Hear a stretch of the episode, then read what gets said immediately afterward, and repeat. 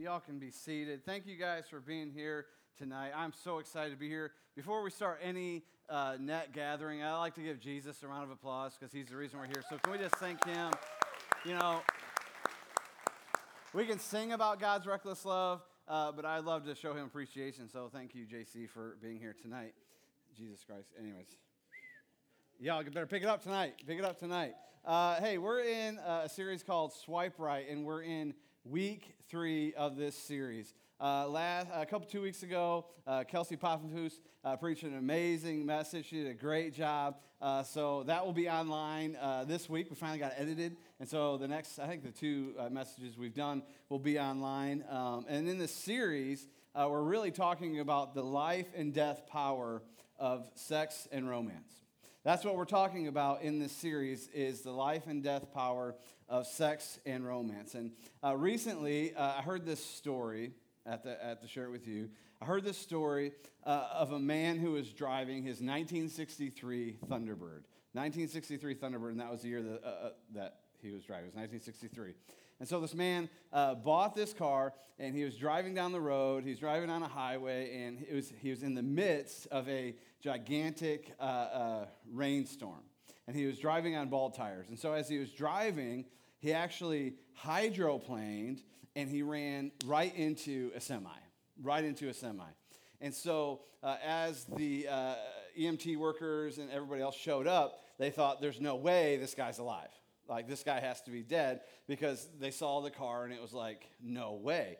And so actually that's what was written in the papers uh, for over two weeks was this guy who was driving this car uh, was actually dead but he was actually alive. Somehow uh, by god's grace he survived the accident and uh, he uh, li- like he recovered and lived a great life. He was actually in a body cast for eight weeks. He's, so he, he had like 50 broken bones and lacerations all over his body barely survived, but he survived. And he was like in a body cast for eight weeks. Can you imagine being mummified for like eight weeks and not being able to move? I mean, how do you pee? How do you go to the bathroom? I don't know. These are the things my brain thinks about. Anyways, that's not my notes. A lot of this is not my notes. Anyways, and uh, so he ended up being fine, and so he lived, you know, lived this great life. And then 50 years later, 50 years later, this uh, older gentleman is uh, walking into a bank, and the metal detector goes off the metal detector goes off. And so he goes through this whole ritual. You know, you take out your wallet, you take, you know, take your shoes off, take keys out, uh, change, whatever. And he goes through it again, and the metal detector, the metal detector goes off. So finally, he comes down to taking off his belt, and he goes through, and it goes off again. And he's like, what the heck is going on? And so I imagine they use that wand thing that they use at the airport, and they finally put the wand over his arm, and the metal detector started going off. And so what they found out was is that he had a seven inch long piece of metal lodged in his arm that had stayed there for 50 years. It was actually, so as they took, a lot of sympathy over there. And, uh, and so as they took it out, what they found was that it was actually the man's turn signal. It was the turn lever that was jammed into his arm. And so when he went to the hospital, he had all those lacerations that the, the doctors just didn't know. And so they just sewed it up because, I mean, his whole body was just demolished. So they sewed it up and it healed and he was fine. And then, so 50 years later, they pulled out a seven inch turn lever signal thing out of his arm. And so you can actually look at uh, what's interesting is you can actually look at this story online and you can see the old man. Uh, don't do it now. I can see if you're going to Google it. Don't do it. Uh, you can see the old man holding the turn lever, and he says that he's going to make it. Uh, he's going to make a keychain out of it. I don't know. Anyways, why do I tell you that story? The point of that story, the point, of, uh, the reason why I'm telling you that story is long after an impact, long after an impact is over, there can still be shrapnel that remains long after an impact is over, there can still be shrapnel that remains. And so tonight I'm calling this message the things we carry. The things we carry. So if you have your Bibles, I hope you do, open them up to 1 Corinthians chapter 6. 1 Corinthians chapter 6. Uh, if you have a, a paper Bible, we're going to have the the verses on the screen. It's actually in the message. If you have it on your phone, on the on the YouVersion app, you can go to like versions. then MSG is, uh, is the message version. So I'm going to be reading out of that tonight. Uh, but if you have notes as well, please, please, please, please, please, please take notes tonight because you will only sci- scientists scientists anyways people say so, so, someone says scientists say that you remember 5% of what i talk about so that gives me a lot of you know encouragement when i'm writing these things. But you only remember about 5% but you remember more if you write it down. So please please take notes. And if you don't i hate you forever. It's okay.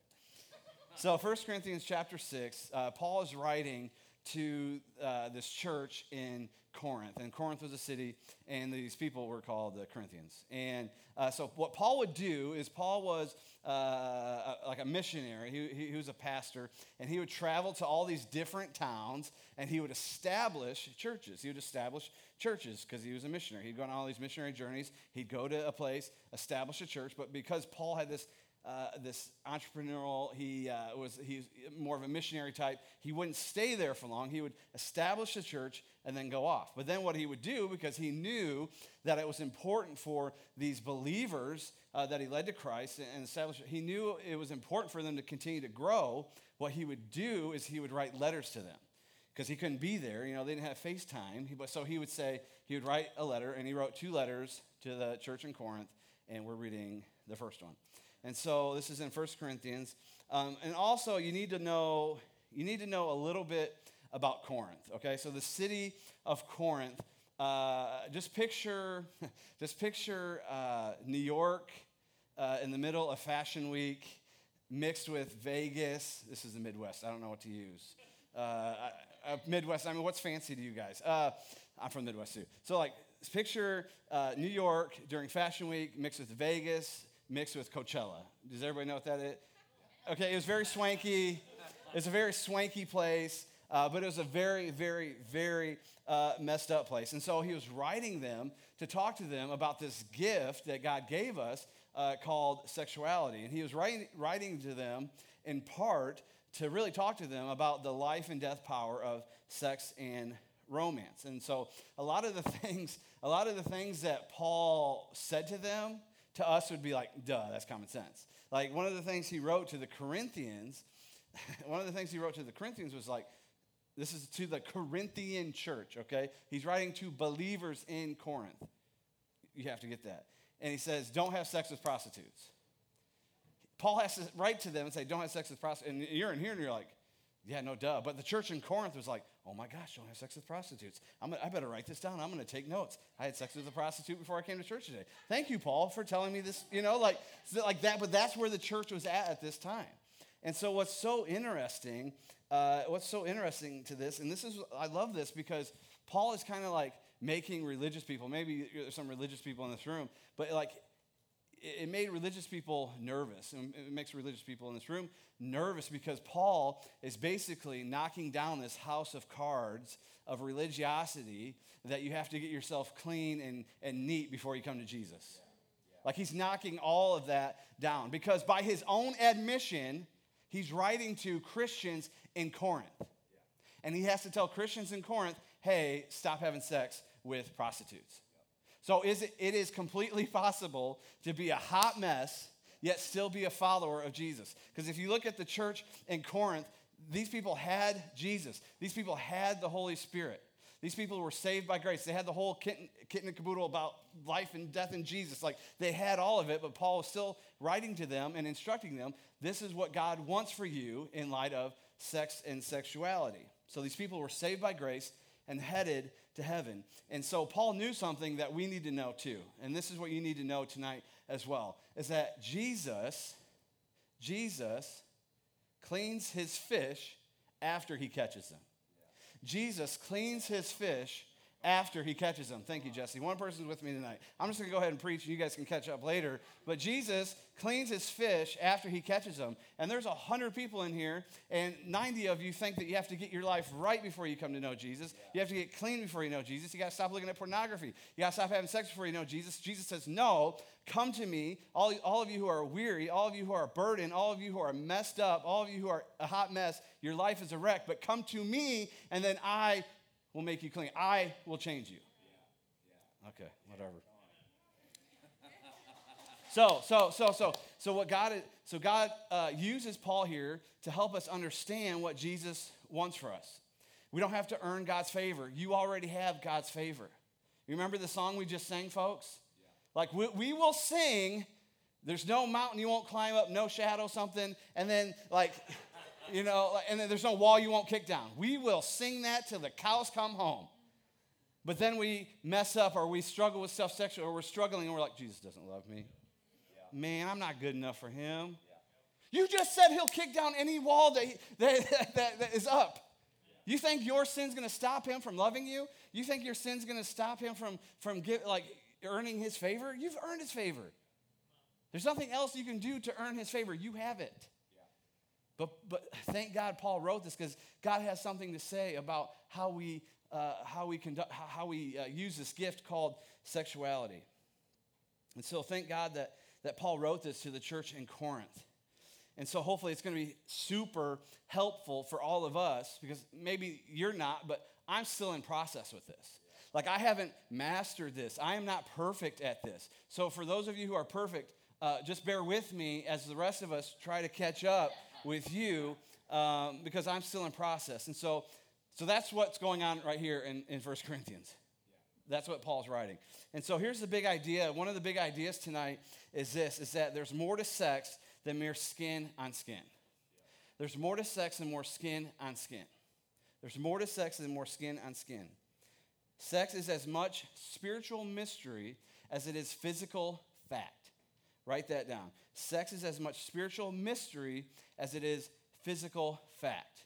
As it's written in Scripture, the two become one. The two become one. Let me pray just real quick. Father, thank you for tonight.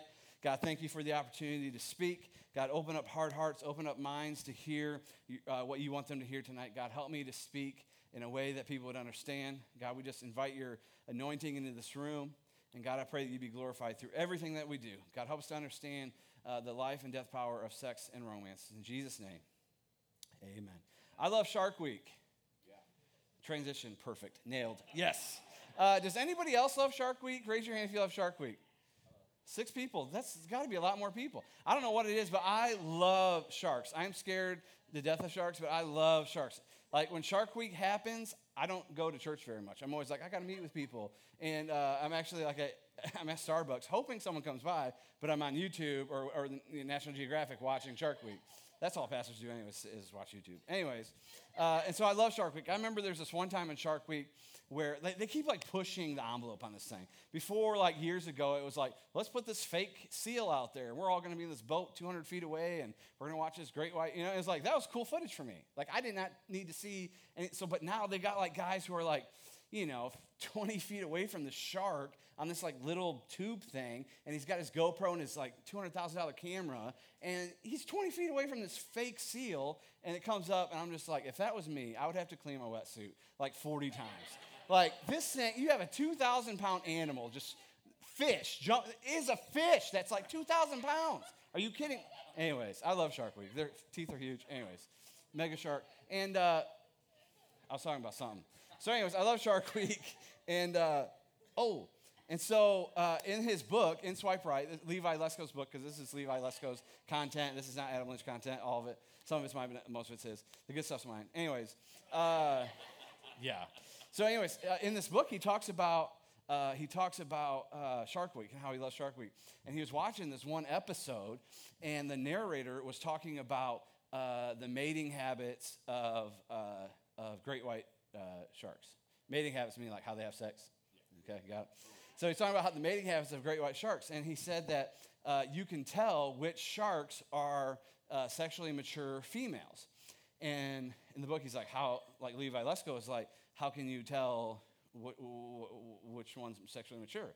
And in the book, he's like, the narrator like heard him and said, you can tell which uh, sharks, uh, female sharks, are sexually mature, mature because of the scars. You can tell which ones are sexually mature because of their scars. And he says, and this is kind of crass, but he's like, you know, they have to be able to hold on to something because they're in the ocean, kind of just floating. And so the male shark is a little aggressive. And so the female shark gets scars. And what's really interesting, the narrator said, is that female sharks have twice the thickness of skin as male sharks. And so, isn't that awesome that God would give them what they need uh, for that? And, and guys, like, the female species in anything is always going to be stronger and tougher. Like, like if you have, like, if you're, if you're married and your wife has had a baby, or if like, like when you have a baby and you're in the room and you're watching your wife, like, look at you like I'm going to kill you because you did this to me, and then you see life come out of her. Like, there's no, if it was up to men to have babies, there'd be no more babies. It would have been Adam and Eve, and then it would have been over. Like, dude, the female f- females are so much, women are so much tougher than men. But anyways, that's neither here nor there. So they have twice the level of, uh, uh, skin thickness as males. And he also said, uh, like, if you see a, a female shark uh, swimming by, you can tell uh, she's a sexually mature female because her sides and her gills will be a battleground for scars. And, and the last thing the guy said, the narrator said, was scars mean sex. Scars mean sex. And as I, I was reading this, and Levi Lusko talked about it, I was like taken back and filled with a lot of emotion because I know how true this is.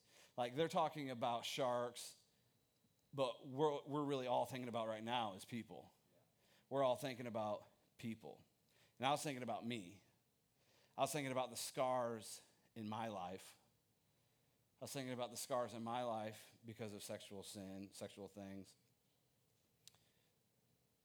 And I think a lot of times, a lot of times, when we see scars, it's often related to sex. Like, you know, people say, like, when you see smoke, there's often fire. But when it comes to, to us, a lot of times when you see scars, somehow, somewhere, sex is often involved. And I know some of you in here tonight are probably thinking about that as well. I'm sure some of you in here tonight have scars because of sexual things. I mean, I just think about how many kids in America and how many kids in the world uh, have faced the difficulty and the horrors of being sexually molested. Uh, in the United States, it's, it's, it's one out of, uh, one out of uh, five or six boys that are sexually molested. Uh, in girls, it's about one out of four girls are sexually molested. You think about the rates of those who have had to face the horrors of forced intercourse. 12% of women in the United States, 12% of the women in the United States have faced the horror of forced intercourse. You think about the fact that 20% 20, 20% of college co-eds experience, 20% of college co-eds experience some sort of sexual assault while uh, at college. And you just think about person after person, and you think about scar after scar after scar. And so scars often, scars often mean sex. And so Paul is here and he's helping us understand that sex is a lot more than just skin on skin. Like, sex is way more than this physical activity. Sex is so much more. Sex is just as much a spiritual mystery as it is a physical fact. As it's written in Scripture, the two will become one.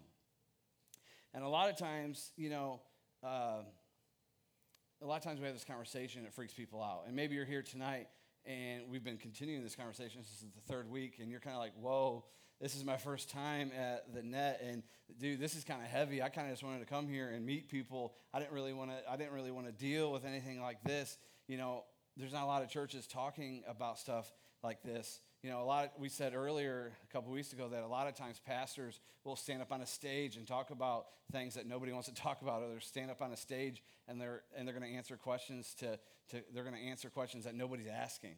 And for me here in this ministry and at the net, and as long as God gives me breath as I'm preaching here or wherever else, I'm just not going to avoid the topics that, that you're dealing with because I can come up here and preach on things that are good, but if it's not stuff that you're dealing with in your lives, what's the point? You guys can get better teaching somewhere else online. You can watch Levi Lusko give this sermon series online. And so for us in this ministry, it may feel heavy, but we got to talk about it because as I look out into this crowd, I see the pain in your eyes. I see the pain and the stuff that you have gone through. And so we can't avoid these topics. So in this series, we're going to make sure we open up that stinking book and we're going to look at it. We're going to look at the Bible and we're going to see what God has to say about sex and romance because He has a lot to say about sex and romance and He has a lot to say about our lives. And so, my prayer is that God will help us look up. He'll help us to live right, help us to swipe right in God's sight so we can live for Him, so we can live in a way that He wants us to live with the things going on uh, sexually in our lives. Okay, so I want to uh, I want to uh, shine a light and I want to expose three different lies that a lot of us have been told about sex. Okay, I want to shine a light on and expose three different lies lies that we've all been told about sex. And the first lie is that sex is just physical sex is just a physical activity. The first lie is sex is just a physical activity. I read uh, in Rolling Stone an article where they were interviewing people uh, in their 20s and they're interviewing people uh, that were teenagers. And one 29 year old said that sex uh, is just like kissing. Sex is just like kissing. Uh, it's just two bodies touching, it's meaningless, there's no impact. And there was a song that was really quite refreshing, and because it, really speaks to how, how people say this. There's a song uh, that communicated this idea, and it was like when I was in middle school, and it was by the Bloodhound Gang, and I'm sure some of you know the lyrics. The lyrics go, You and me ain't nothing but mammals, so let's do it like they do on the Discovery Channel. Now, I know you didn't want to repeat the lyrics because, you know, but anyways, we all knew that. Uh, and so you guys know this idea, right? Like we've all been taught this idea that we are just animals, that we're all just uh, we're just really smart mud, or we're, we're monkeys with pants on, and we're just these, you know, we're just these animals, and we're going to do whatever animals do. You know, that's what the world will tell you, that we're all just animals, so we're just going to do whatever you want to do. Do whatever you want to do. You Do whatever you want to do because it's fine. But deep down, deep down, we all know that that's not true. We all know that's not, that's not true. Because when someone acts like an animal and grabs the back of a shark that they don't know, or grabs the, shark grabs the back of a shark where that shark's like, don't touch me, and does something sexually to that person, we're all appalled and we're all mad. If we're all just animals and we're all just supposed to do what we want to do, then when those things happen, nobody would be appalled. Nobody would be upset. But we know more because we've been given more. God has given us more. God has given us more. And so we know better. There's a higher standard for us. And so we all know deep down the difference between right and wrong. We all know that there's something different. We all know that there's something bigger. We all know that there's something outside of us. And his name is God, and he's revealed himself through his son, Jesus. So we're not just animals. We're not just animals. Sex is more than just a physical activity. God has so much better and so much more for our lives than just to live by our basic instincts and do the things that we're, you know, compelled or our sinful nature tells us to do. So let me tell you this sex is way more than just physical. It involves you, I want you to write this down. It involves you, it involves you on the deepest level. It involves you on the deepest level. And what this means is that your heart is involved. Your heart is involved. I was ice fishing when I was in high school. I was a sophomore in high school, and that's what you did in Michigan because I was hillbilly, still am. Anyways, so uh, I had two guys uh, that knew I was a Christian, and uh, we were ice fishing and stuff. And he was like, I remember him saying this like yesterday. He's like, they were just talking about stuff, you know, and he's talking about his girlfriend. He's like, yeah, we broke up because the sex, S H I, whatever, is, uh, is all about that love stuff. So I, I don't want to do that. I'm just going to mess around another way. So I'm not going to have sex with people because it's all about the love stuff. And here's a guy who did not believe in Jesus but knew that sex is more than just physical. Yeah. I believe that's in every single person. I think that's, that's innately in every single person. And so sex is, it involves every part of us on the deepest level. It means that your heart's involved. And uh, we said one of our key scriptures, and it's going to be up on the screen, is uh, Proverbs 4.23. And it says, guard your heart with all diligence, for out of it spring forth the issues of life. Another version says, above all else, guard your heart, for everything you do flows from it. And since what you do with your body connects with your heart, and what happens with your heart impacts your whole life, we have to be careful with what we do with this gift called sexuality. And that's why only God can tell us how to use it. Like He invented it. You know, a lot of times we say, thanks God for sex, but I'm going to perfect it. I'm going to do what I want with it. And God's like, um, yeah, I kind of have the patent on that. I have the patent hanging up on my wall. I invented it. So I think I have the right to tell you how to use sex. And so, what God tells us how, how we're supposed to express sex is in the context of marriage. And he said, and Paul refers to it in 1 Corinthians 6. He says, uh, A man shall leave his father and mother and be joined with his wife, and the two shall become one flesh. The two will become one flesh. He's talking about the marriage bed. Paul's talking about the marriage bed. And so Paul's writing to the Corinthians and he's saying, Hey, like I know you're going to see these prostitutes over here. I know you kind of got this side chick over here and you got all this stuff going on. I know you're married and you're cheating on your wife, or I know you're on Tinder and you're doing this hit it and quit it thing.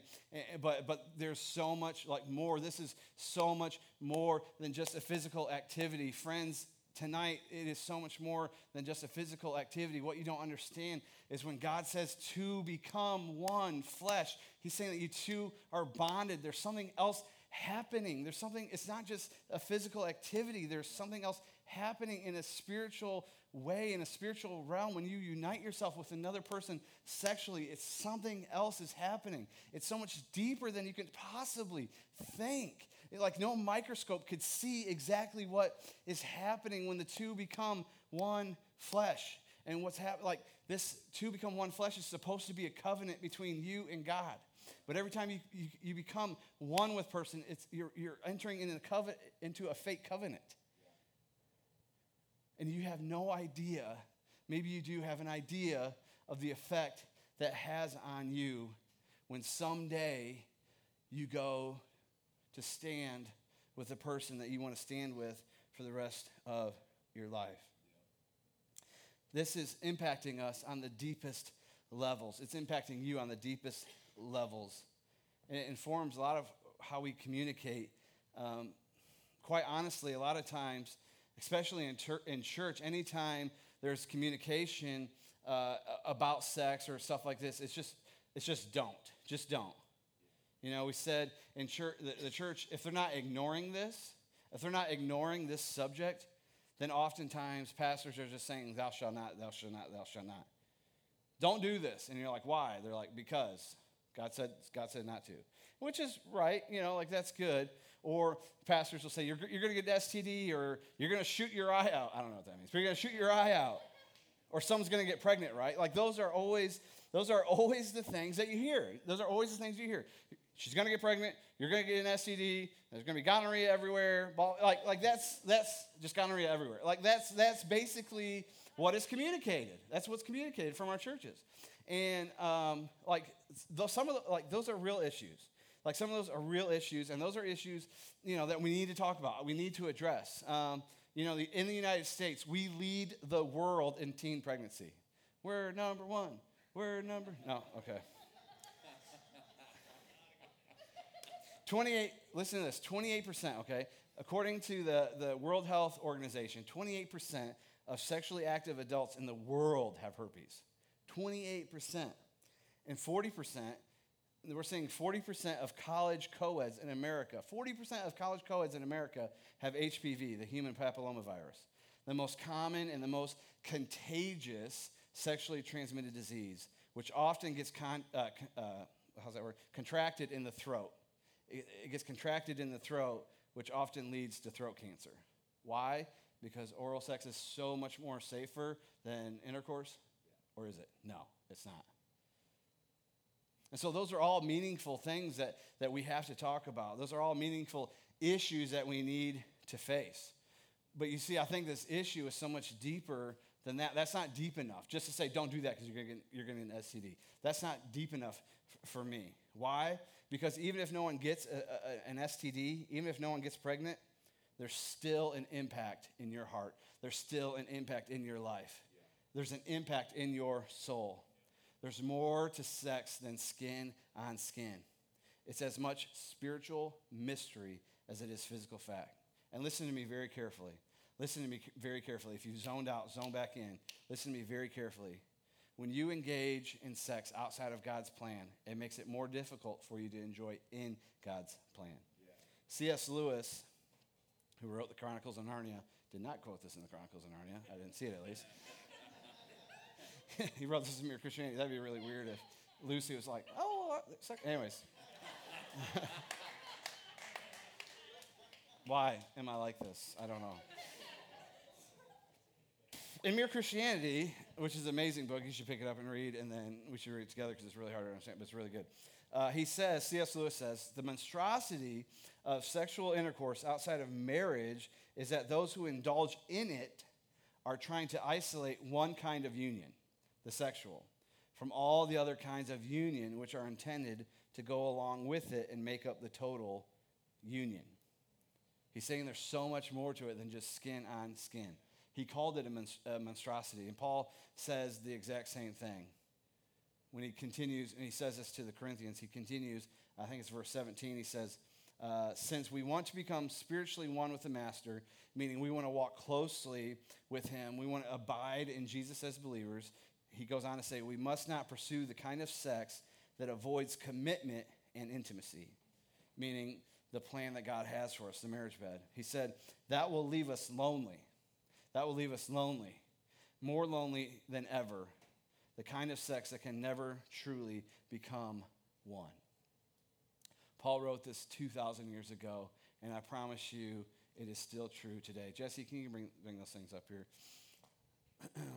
and I know some of you know that this is true, that this type of sex of just wanting skin on skin, nah, yeah, like just skin on skin, leaves you lonely. Uh, I went to uh, Panama City on a mission trip. I was talking to Kelsey and Casey about this today at church. I went to Panama City on a mission trip. I might have shared this with you before. And like the first few nights was just crazy. Like people everywhere partying. Yeah, can you help me? I'm kind of. I didn't get Play-Doh as a kid. They just gave me mud. Parents, parents are cheap. I can't do this. Someone help me. Anyways, uh, so I was in Panama City, and the first like three or four days, uh, up to like Wednesday or Thursday, uh, there was people partying, people going crazy. It was like really fun. And then as Friday hit, when people had to go home, you would see people just like all over the city sad. You'd see girls like sitting on the sidewalk just bawling their eyes out because of all the things that they had done that week. If sex was just skin on skin, that wouldn't have mattered, right? How are we doing? You need all of them. Yeah, I need all of them. Yeah. It's never easy for me, Jesse. Extra, extra this is my life. This is this, this is my curse. That's good, man. Yeah. Yeah. Does anybody like Play-Doh? Not right now. Not right now. Geez, Sarah. I'm gonna give me a second. Is everybody okay if this takes me two seconds? Is everybody in a hurry? I'm not in a hurry. I got two hours. So, anyways, so you know, like, so people like this first lie is that sex is uh, sex is just physical, right? It's just skin on skin. Um, but really, sex is like it's, it's really like a sticky note, right? Like God says the two will become one. And every time you push that, you put that sticky note on something, it loses its stickiness and there's just like residue left over. And, and that's the same way with sex in our lives. Like it's, it becomes harder and harder to become one with your future spouse. So it's like, just like Play Doh. Sex is like Play Doh. Don't quote me on that. I don't know if I believe that yet. Uh, but it's like, you know, here, here you are. Here, this is you.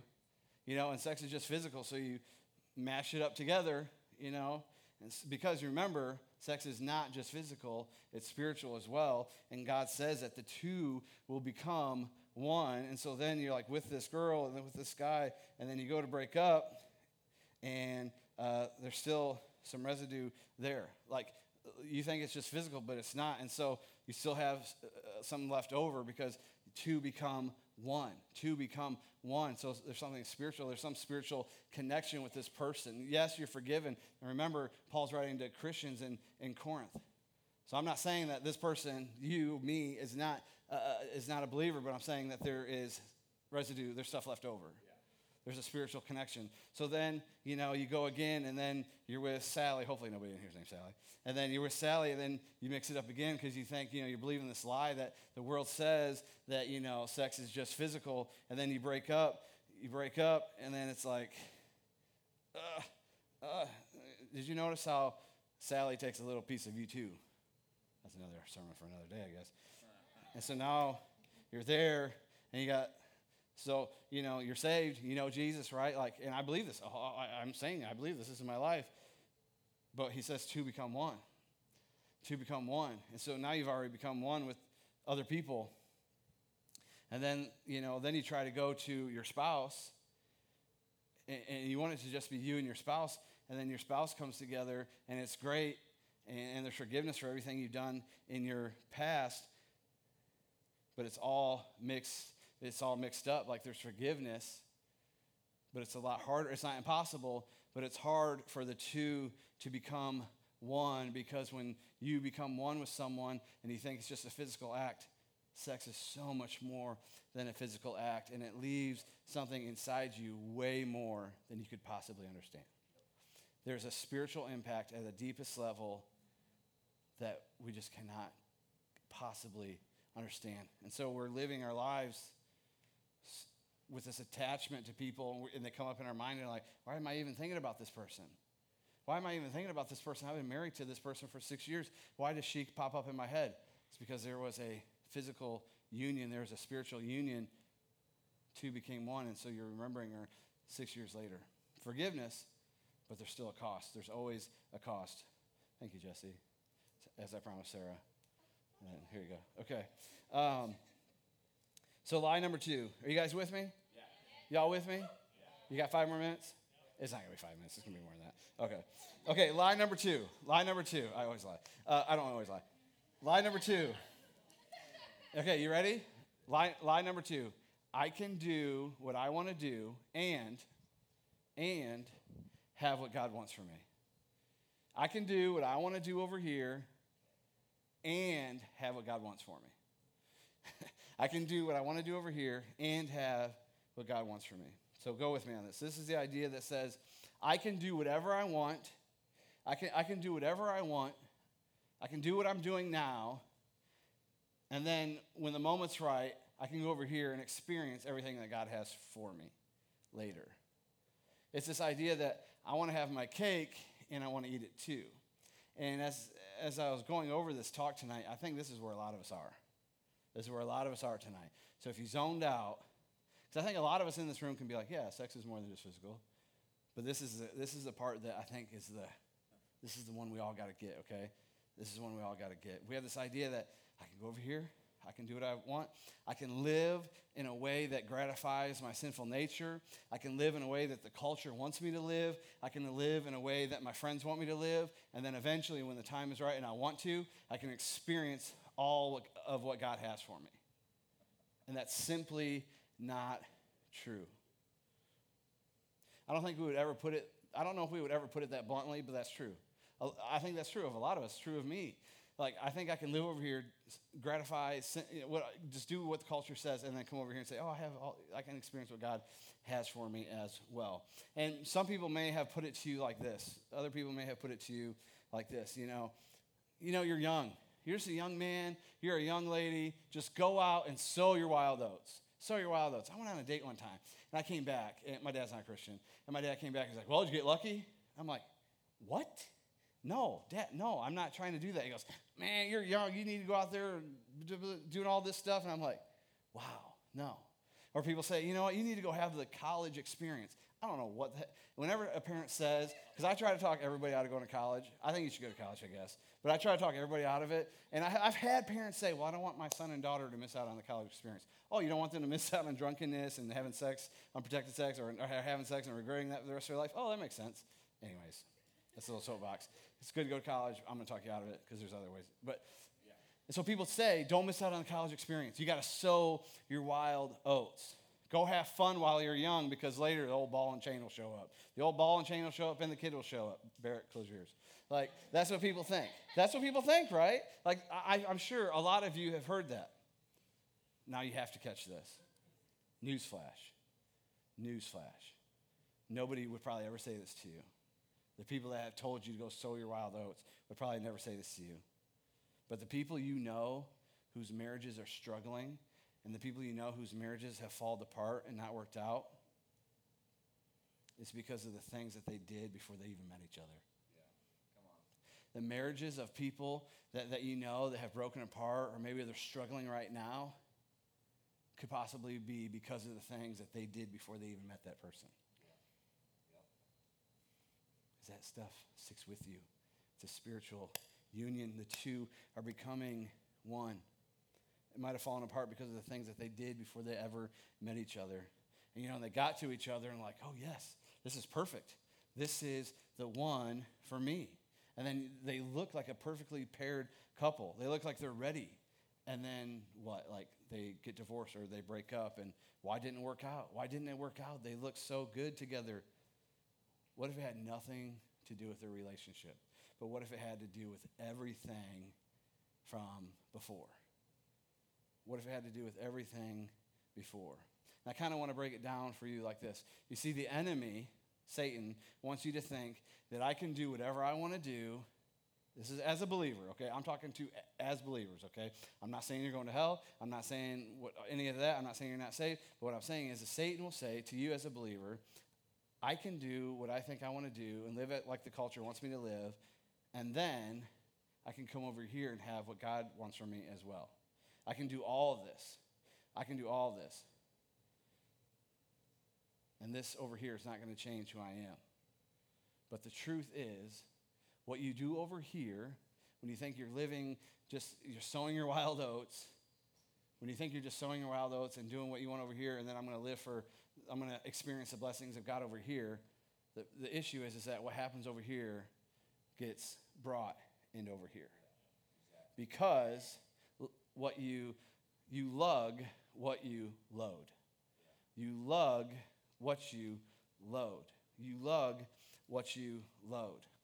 Write this down, put it in your brain, get it tattooed. Don't get it tattooed. But think of, seriously, write this down. You lug what you load. The experiences in your past you bring into your present because you lug what you load. Galatians chapter 6, verse 5 says, Every man must shoulder his own pack. Every sh- uh, man must shoulder his own pack. Every woman must shoulder her own pack. Meaning we have to live with the decisions that we make. We have to live with the decisions that we make. And then, of course, you end up packing a bag that now you got to carry, and it gets heavier and heavier and heavier, and you got to carry the darn thing.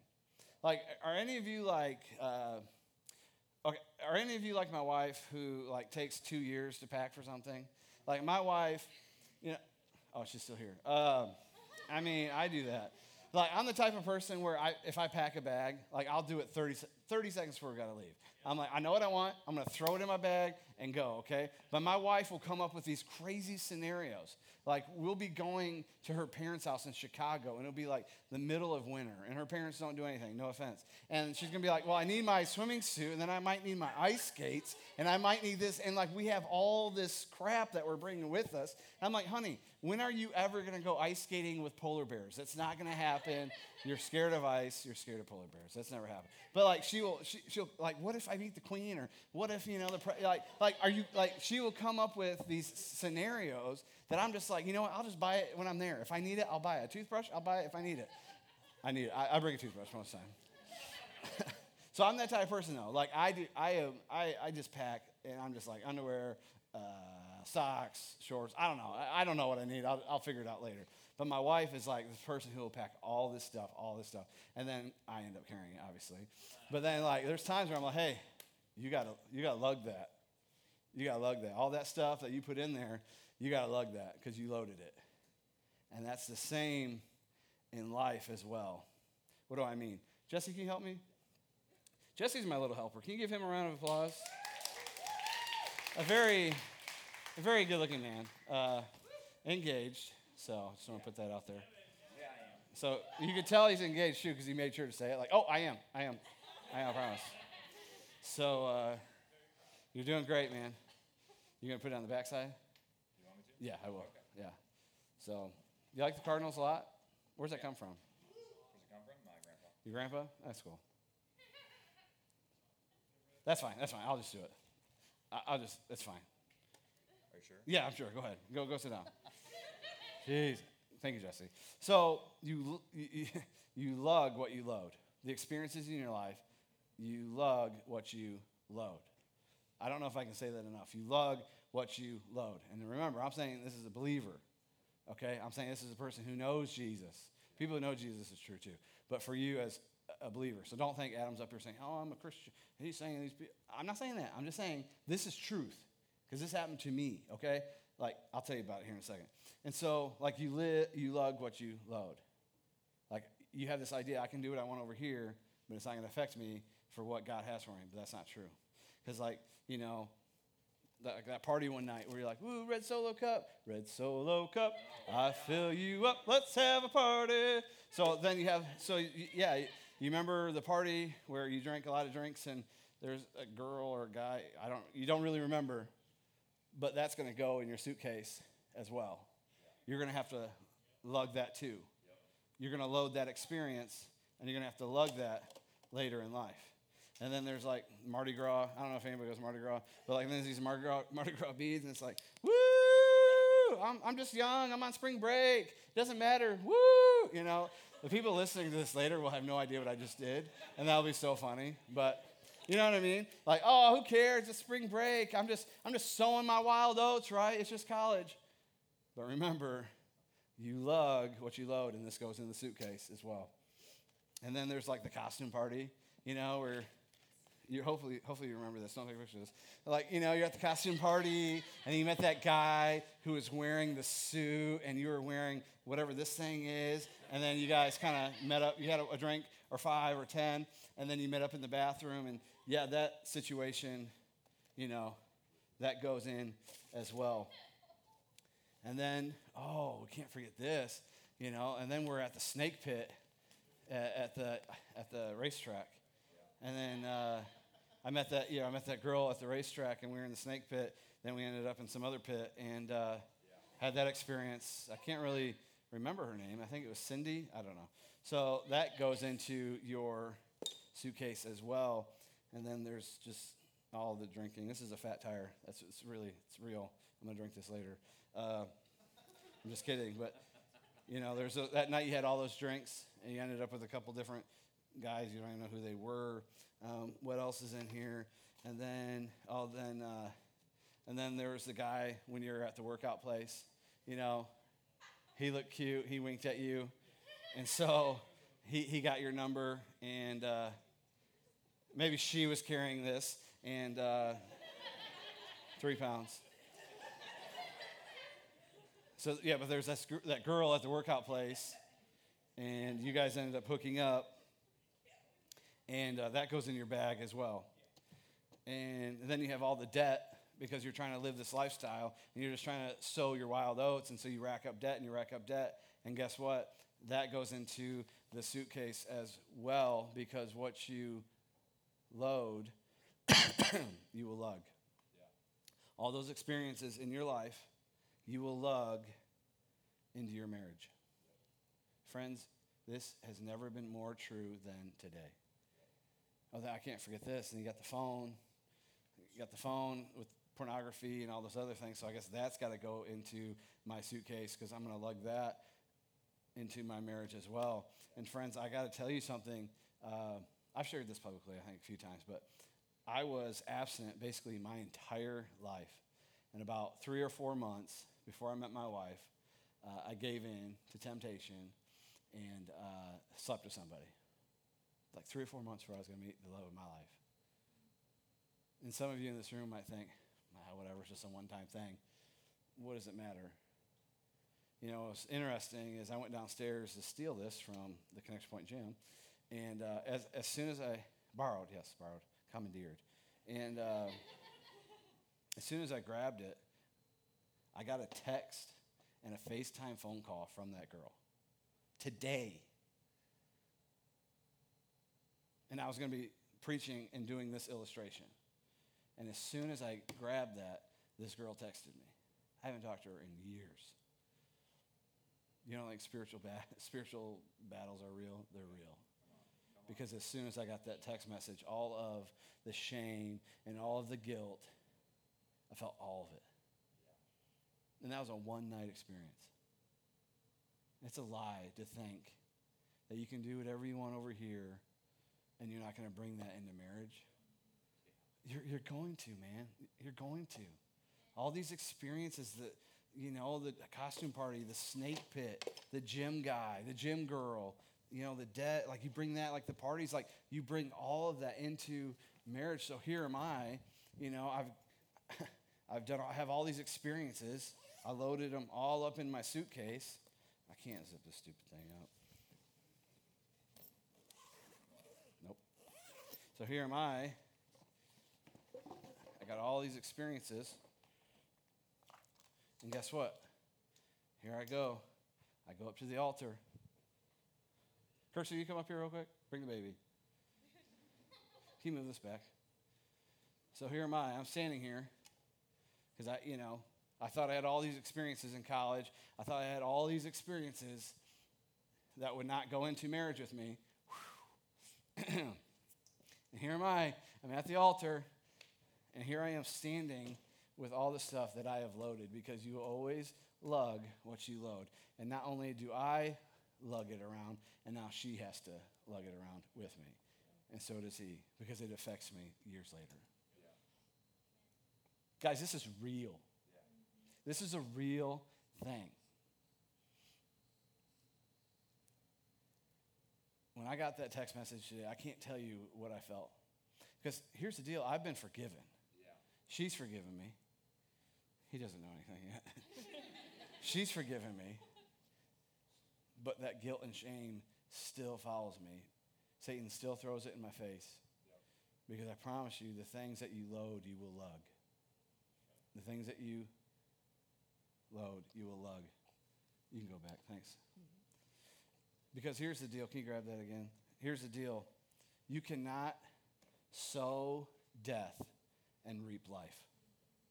You cannot sow death and reap life. You need to write that down. You need to write that down. You cannot sow death and reap life. All these decisions, you know, people are saying you're just getting your wild, your you know, wild days out of your system. You're actually getting them into your system. You're getting them into your system. And why is that?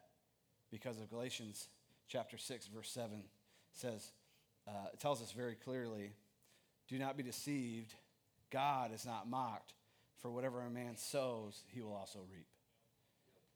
For whatever a man sows, he will also reap. And so I'm going to the altar, I'm getting married, and I'm hopefully standing next to Mr. Right. I'm standing next to Mrs. Right, and I'm making all these decisions, but I'm bringing all this other junk into this relationship, into this union with me.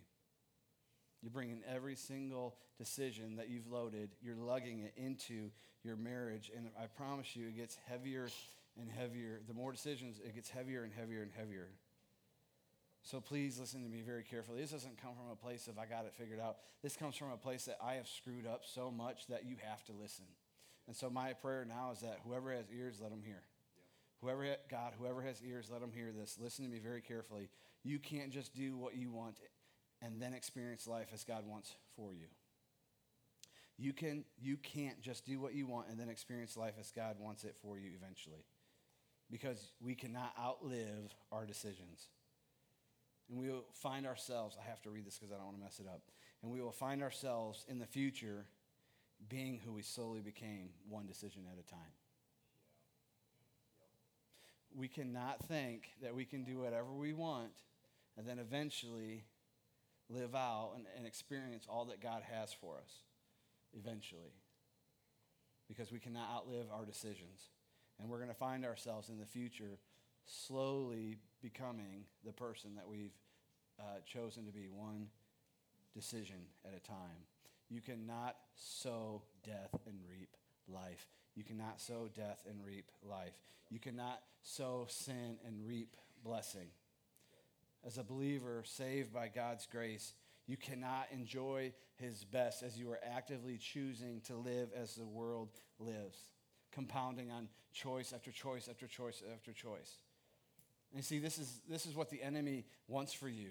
He wants you to load up this suitcase, and he wants you to bring that into marriage because you guess, guess what? You're not going to be as effective as God wants you to be. Yes, you're saved. Yes, you're going to heaven. Yes, but you are not going to be as effective because you're going to be lo- lugging so much stuff. He wants to keep you down in sin. He wants to keep you down in shame. Yes, you're saved. Yes, you're going to heaven.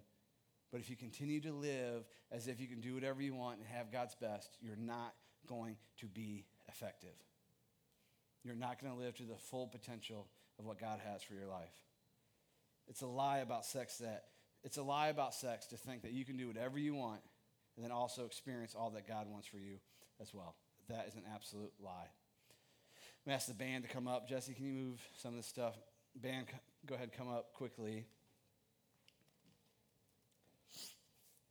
Band? There, there. Looking for one more. Neely was asleep on the floor. No, she wasn't. I'm just kidding. I couldn't say that about anybody else but Neely. Uh, so I have one last point. I have one last point. I have one last point, and, uh, and then I'm going to pray. And we're going to end our time together, and we're going to pick this back up in the next couple weeks. Jesse's going to preach it, uh, be preaching in two weeks. Uh, but I have one last thing I want to say. The last lie, the last lie is this. Number three, I've already messed up, so there's no hope for me. That's the last lie that I've already messed up, so there's no hope for me. And so some of you might be feeling that right now. I'm sure there's some of us in this room who are feeling that right now. And you're hearing this and you're like, man, this is making total sense. I just wish you would have told me earlier. I wish I could have known about this earlier. Like, honestly, I wish I would have known about this in middle school, in high school. When I was in high school, our youth pastor said nothing except, like, don't touch yourself and don't look at that. Like, that's all he said. There's no, like, why do you not do this? I wish, I wish someone would have said this to me. And quite honestly, that's why we're doing this series, because I couldn't live with myself knowing that, that we never had this conversation because I would dread the day that you come to me. Life's a, mess, marriage is a wreck because of the decisions that you made. And he said, I attended the net for five years, but you never talked about this. You talked about what was nice and neat and prim and proper, but you never talked about the mess that I was in, man. You never talked about the sexual things that, that I would bring into my marriage. And that's why we're doing this. We have to talk to, about the things that are in our lives, the things that are just hitting us. And so you're here, maybe you're feeling like, uh, I messed this up. And there's no point, uh, there's no hope for me. And, and in the church, and this is a good thing, but in the church, we focus so much on virginity. We focus so much on virginity. We focus so much on this like V card thing. And, that, and that's a good thing. Like we, we, we, the church, we rightly want to praise the idea of saving yourself for marriage. Like that is a good thing to abstain from marriage because God's going to bless that, and that's going to be a wonderful and beautiful thing. And that's fantastic for, for those of you who, who have, you know, have made that decision, who haven't, you know, like me, uh, went astray with that. But what about the rest of us? What about the rest of us in this room who have, who have gone there? And you say, okay, well, I'm here. That's where I am, Adam. That's where I am. What can I do? I already gave my V card away. I already gave this away. So I'm already messed up, Adam. You don't I've already messed this up. So what do I do now? Well, what I want to say to you is this. What I want to say to you is this is that if there was hope, if there was hope for the Corinthians, if Paul wrote hope for the Corinthians, then there is hope for you too. If there's hope for the Corinthians, there's hope for you too. You see, you can't change your past, but that doesn't mean that you can't give God a new present. It doesn't mean you can't give God your present. You can't change your past. Everybody stand up. It doesn't mean you can't change you cannot change your past, but that does not mean you cannot give God your present. And you see your present will become a new past. When you give God your present, your your past your present will become a, how am I want to say that? Your present will become a new past. So give God your present. Give God your right now. Give God your right now. I mess this up. I have messed this up. Maybe you've messed this up, but there's still hope for you. You cannot unsow the things that you have sown. You cannot take back the things that you have done. You're going to continue to reap the things that you have sown. Every once in a while, the things that you have sown in your past are going to pop up, like today with that person texting me. There are going to be times where things that you have sown will pop up. But if you start sowing life eventually you will start reaping life. Start reaping life now so you can start reaping life and start reaping blessings of God in your life. You cannot undo the things that you've done. But you can start to sow something new tonight. And eventually you're going to reap life too, and God will bless you. That's why Hebrews says, Let us come boldly. Let us come boldly to the throne of grace to obtain mercy and find grace to help in time of need. And so I just want to speak that over you right now that no matter the decisions that you've made in your past, no matter what you've done, Jesus can carry that. And if he carries you, he can carry the things that you've been carrying too. So, like, give this all to Jesus tonight. Give this all to Jesus tonight. Go over these notes that, that, that we've talked about tonight because you can start anew tonight. Where the Spirit of Jesus is, there is freedom, and whom He sets free is free indeed. So, we're going to sing another song, and I want you to start confessing those things to God. Like, God, help me to start anew. Help me to start sowing life so I can reap life. God, help me to understand that I can't just do whatever I want to do and expect to have your blessings. God, help me to understand that sex is way more than just physical, that it's also spiritual. It's so spiritual. So that's what I want you to do over the next few moments as we sing.